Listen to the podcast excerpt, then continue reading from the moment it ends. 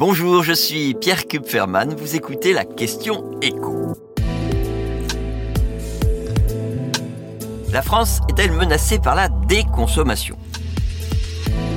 L'inflation qui persiste notamment dans l'alimentaire a conduit les Français à changer leurs habitudes de consommation et notamment à réduire certaines dépenses. Pour prendre la mesure de ce phénomène, je vous propose de décortiquer ensemble les résultats d'un sondage très intéressant commandé par LSA. LSA, c'est le journal des professionnels de la grande distribution. Alors qu'est-ce qu'on apprend dans ce sondage auprès des consommateurs hein?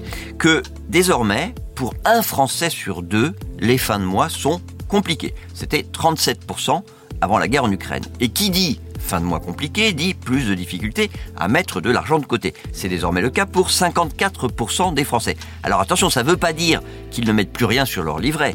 Parce que en fait, face à l'inflation, les Français ont modifié leurs habitudes de consommation.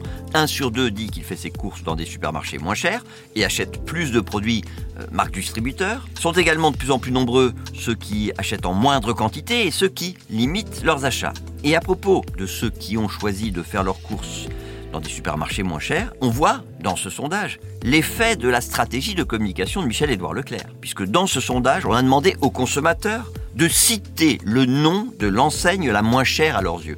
Et le grand gagnant, vous me voyez venir, hein, c'est Leclerc qui arrive, mais alors très loin devant Lidl, devant Carrefour et Aldi.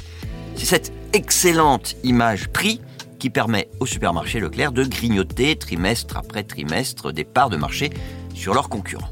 Cela dit, même si Leclerc profite un peu de la situation, le fait que les consommateurs réduisent leurs dépenses, c'est un problème pour toute la grande distribution. Et surtout, c'est un problème encore plus préoccupant pour tous ceux qui vendent des produits ou des services moins indispensables que l'alimentation. Parce que le nombre des Français qui prévoient de réduire ce type de dépenses, eh bien, il atteint un niveau vraiment très élevé. C'est un peu plus de la moitié pour les bars et les restaurants, et c'est un sur deux pour les loisirs et les divertissements, les voyages et les vacances, les produits électroniques, les, meubles, la déco, euh, les soins du corps, le, coiffeur, l'esthéticienne, etc.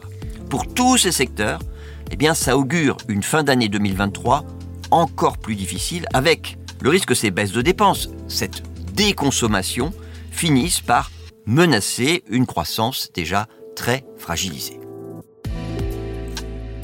Vous venez d'écouter la question écho, le podcast quotidien pour répondre à toutes les questions que vous vous posez sur l'actualité économique. Abonnez-vous sur votre plateforme préférée pour ne rien manquer et pourquoi pas nous laisser une note et un commentaire. À bientôt.